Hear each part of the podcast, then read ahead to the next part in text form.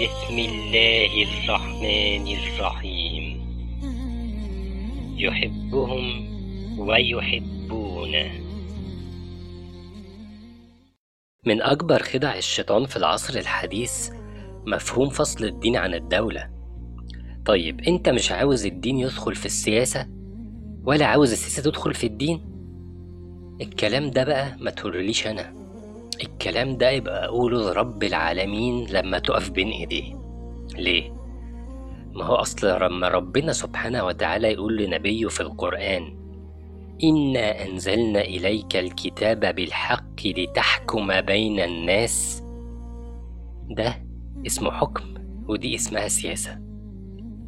ولما ربك سبحانه وتعالى يقول لنبيه في القرآن وأنزلنا إليك الكتاب بالحق مصدقا لما بين يديه من الكتاب ومهيمنا عليه.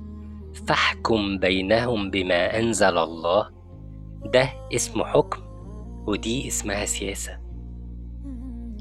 ولما ربك سبحانه وتعالى يقول لسيدنا داود في القرآن يا داود إنا جعلناك خليفة في الأرض.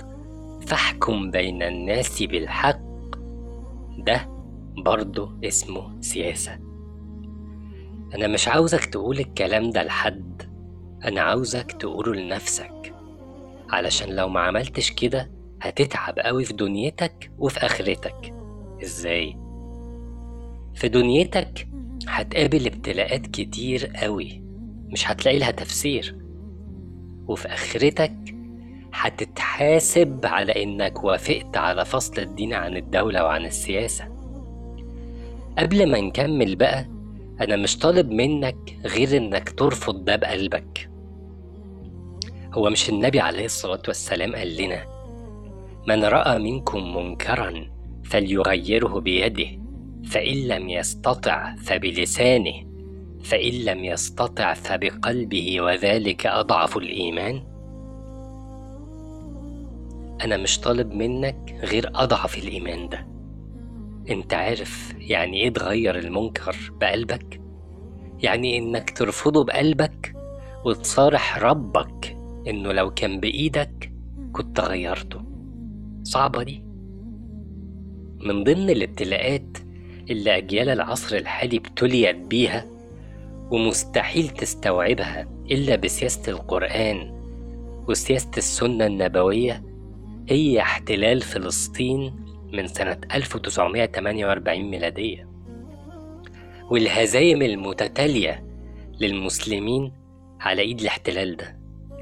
وانهيار وتخلف معظم بلاد المسلمين واحدة ورا التانية منذ انهيار آخر خلافة إسلامية بعد الحرب العالمية الأولى وحتى يومنا هذا. لا ده أنت مش بس مش هتعرف تستوعب الأحداث دي كلها. من غير سياسة القرآن والسنة. ده أنت والعياذ بالله ممكن تبتدي تتشكك في دينك في الوقت اللي المفروض فيه إن كل الأحداث دي تكون ليك بشرة لأن القرآن والسنة قالوا لنا من أكتر من 1400 سنة إن كل ده هيحصل وإنه لازم يحصل علشان الإسلام يعود وينتصر من جديد. تخيل؟ لا مش بس كده. هتعمل إيه لما تعرف إن فلسطين دي طول عمرها مرتبطة باختبار المسلمين؟ مين فيهم المؤمن فعلا ومين فيهم المؤمن اسما ومين اللي العياذ والعياذ بالله مش مؤمن أصلا؟ أنت نسيت إن ربك سبحانه وتعالى لما غير القبلة من المسجد الأقصى في فلسطين للمسجد الحرام في مكة. قال لنبيه وما جعلنا القبلة التي كنت عليها اللي هي المسجد الأقصى في فلسطين إلا لنعلم من يتبع الرسول ممن ينقلب على عقبيه.